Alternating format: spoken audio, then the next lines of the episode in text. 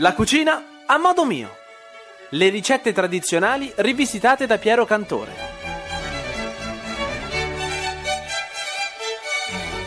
Siamo al telefono con Francesca Romana Barbierini. Buongiorno. Buongiorno Piero, buongiorno a tutti. Ci può dire un po' da dove nasce questa passione per l'enogastronomia? Perché so che lei fa un sacco di programmi dedicati all'enogastronomia.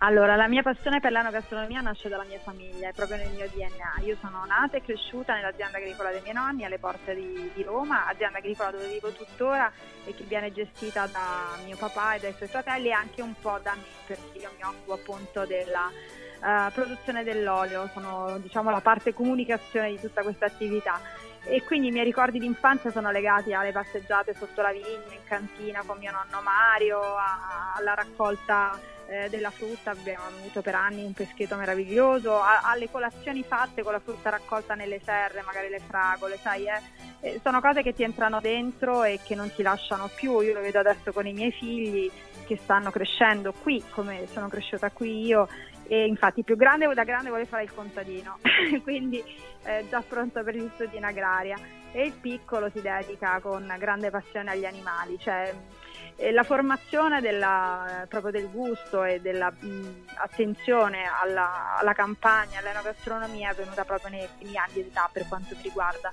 e quindi ho cercato di ripetere la stessa esperienza anche con i miei figli sperando appunto che rimanga anche impresso nel loro DNA. Un percorso che già inizia con la laurea in economia con tesi sulla TV e poi prosegue con un master in turismo enogastronomico e continua poi in che modo? Allora, io appunto ho studiato economia e la tesi sulla TV è arrivata un po' per caso perché mentre studiavo ho iniziato a lavorare in TV, non era la mia aspirazione, non era il mio settore, io ho una specializzazione in intermediari finanziari, avrei voluto fare l'analista di borsa ma che dire, il destino ha deciso per me, la vita ha deciso per me, per cui mentre studiavo tra, ho iniziato a fare dei provini così per spot pubblicitari per guadagnare due soldi, insomma la Luis aveva l'obbligo di frequenza, quindi non potevamo fare nessun altro tipo di lavoro. In mezzo a questi provini è saltato fuori un programma televisivo in diretta su Canale 5, è stato un esordio, devo dire, molto complicato e importante e da lì poi si è aperta l'idea della tesi sulla televisione, quindi una tesi sperimentale sull'allora Fininvest che non era ancora Mediaset, però poi il richiamo della parte diciamo enogastronomica è stato più forte, quindi in un momento realmente in cui la, eh, l'enogastronomia non era ancora così presente in televisione, io mi sono resa conto, grazie anche al fatto di essere stata inviata per due anni di terreno variabile, eh, del patrimonio dell'immenso giacimento italiano e quindi ho iniziato a studiare, ho fatto questo corso master alla Bocconi in eh, turismo gastronomico, ho fatto i miei corsi sull'olio, sono assaggiatrice di vino e, e piano piano è arrivata diciamo, la TV specializzata perché nel 2004 sono riuscita a diventare una delle conduttrici del Gambero Rosso Channel ed è stata un'esperienza immensa per quanto riguarda chiaramente l'aspetto gastronomico, ho avuto la possibilità di conoscere tutti, tutti e tutto perché il Gamero Rosso, soprattutto in quegli anni, era davvero come dire, il punto di passaggio, di partenza e di arrivo di un po' di tutti, dei grandi chef ma anche dei grandi produttori. E sono stata dieci anni al Gambero Rosso e poi nel 2015 ho iniziato invece la collaborazione con Alice TV dove mi trovo ancora tuttora felicemente con il nuovo Alice Club che partirà e di cui magari parleremo un po' più approfonditamente anche dopo. Infatti sì, ho letto che le piace girare l'Italia e l'Europa per scoprire nuovi sapori, quali prodotti italiani preferisce?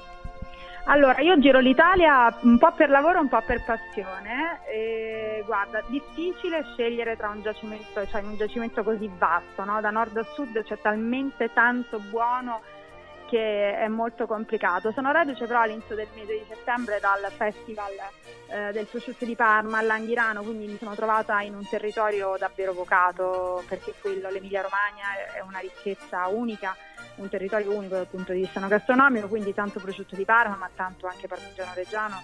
Sono stati veramente degli incontri e dei momenti molto interessanti. Io eh, amo girare, amo scoprire e amo incontrare soprattutto i produttori perché poi il prodotto e il territorio sì sono molto importanti ma la, l'aspetto diciamo umano eh, trasforma davvero ehm, prodotti diciamo, che potenzialmente potrebbero essere beni- buonissimi in grandi capolavori. Quindi non mi fermo mai, è sempre un... sono fortunata, eh, devo dire, perché un po' per lavoro e un po' per passione riesco a girare e ad assaggiare molto. Questo significa che devo stare sempre a dieta quando sono a casa, però. Senta, io sono calabrese, quindi la domanda nasce sì. un po' spontaneamente. Quale prodotto calabrese la colpisce in modo particolare? Allora, adesso ti sorprendo. Nel 2015 io sono stata nominata ambasciatrice per l'Accademia del Bergamotto a Reggio Calabria. Hai capito? Che roba importante?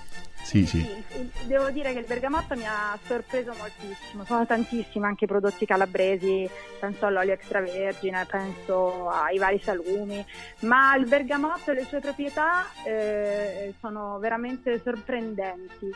Quindi è stato un incontro molto interessante anche perché ho avuto modo di parlare anche con dei medici, con dei nutrizionisti e mi hanno raccontato che davvero questo, questo agrume ha dei, uh, delle proprietà uniche e quindi penso che per voi calabresi sia davvero un fiore all'occhiello. Grazie. Secondo lei una buona materia prima quanto incide una buona riuscita di una ricetta, di un piatto? Allora, per me la buona materia prima è l'obbligatorio punto di partenza di una buona ricetta. Una buona ricetta inizia eh, facendo la spesa, lì inizia. Quindi io sono sempre molto attenta alla spesa, ho, amo fare la spesa nei mercati, eh, conosco molto bene i miei fornitori di cui mi fido ciecamente, mi fido anche quando mi consigliano qualcosa che non conosco, penso che sia eh, fondamentale. Io ho sempre, la mia filosofia dice eh, meno ma meglio quindi mh, pago il giusto il prodotto, riconosco la qualità, riconosco il lavoro che c'è dietro, però poi quello che metti nella pentola ritrovi nel piatto.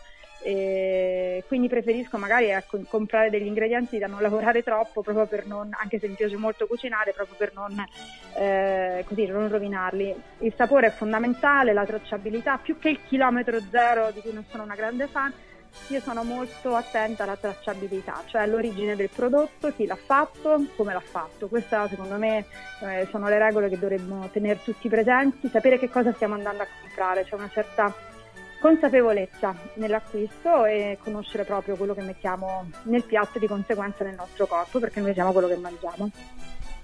Prendo al volo la frase che ha detto che le piace cucinare, quindi anche se non è uno chef, può donare una ricetta al volo semplice per i nostri radioascoltatori?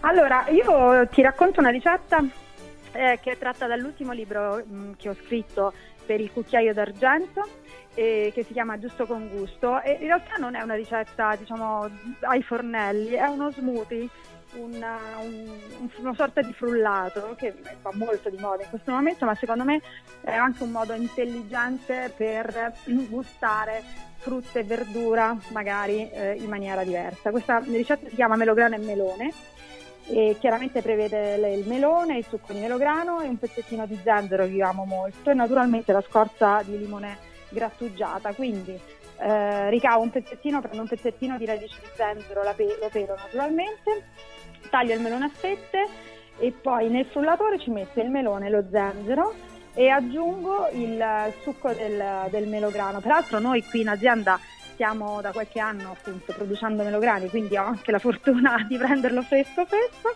e, e poi posso, si può dolcificare a piacere e volendo si può anche allungare magari con un po' di acqua tonica oppure un'acqua minerale frizzante se si vuole dare un po' di frizzantezza, qualche, ehm, qualche cubetto di ghiaccio e poi una grattugiata di scorza di limone.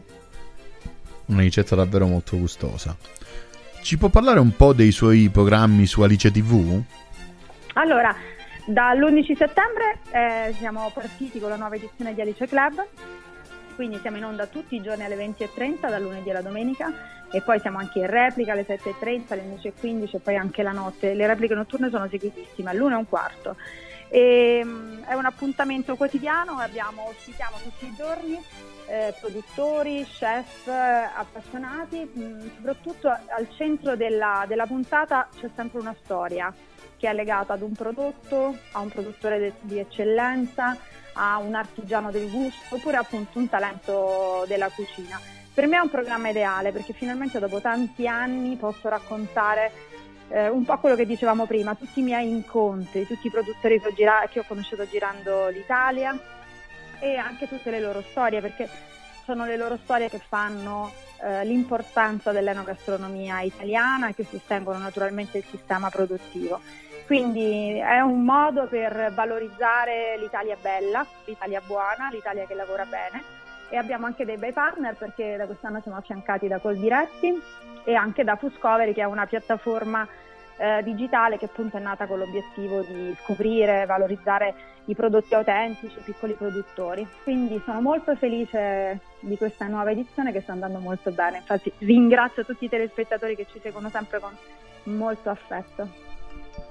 In chiusura, se dovesse descrivere il suo libro A tavola con Francesca con tre aggettivi, quali userebbe?